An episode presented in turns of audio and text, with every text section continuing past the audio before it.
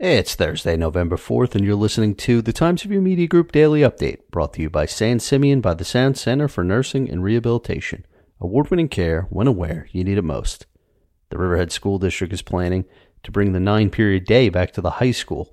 The Board of Education and Superintendent Dr. Augustine Tornatore discussed the plans at a meeting Monday and said the nine period days could return by next school year.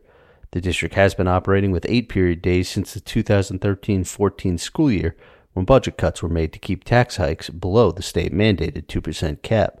Advocates for the nine period school day say students would benefit from the extra time for an additional extracurricular activity or lunch period for those who have sacrificed lunch for an extra class.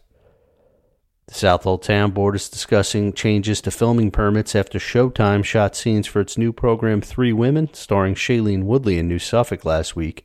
Board members said at a town work session on Tuesday that the application had come in only a few days in advance and took up a significant amount of parking in the hamlet, which has an area of only 0.6 square miles.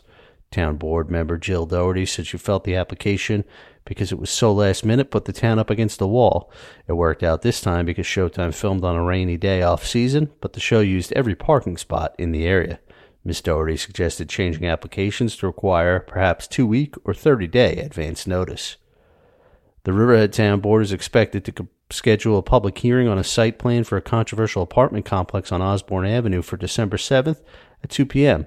The application, referred to as 205 Osborne Avenue, calls for the construction of a five story, 50 foot tall mixed use building that includes ground floor offices, conference rooms, and amenity space for residents of the proposed upper floor apartments. It also calls for a total of 38 residential apartment units on the second through fifth floors, as well as a rooftop patio area for use of residents. Expect to see areas of patchy frost this morning before 9 a.m., according to the National Weather Service. It'll be mostly sunny throughout the day with a high temperature near 53 degrees, and the low tonight will be around 38. I'm Grant Parpan, and that's our update for Thursday. Check back for more news throughout the day. Once again, today's report was brought to you by San Simeon by the Sound Center for Nursing and Rehabilitation. Award winning care when and where you need it most.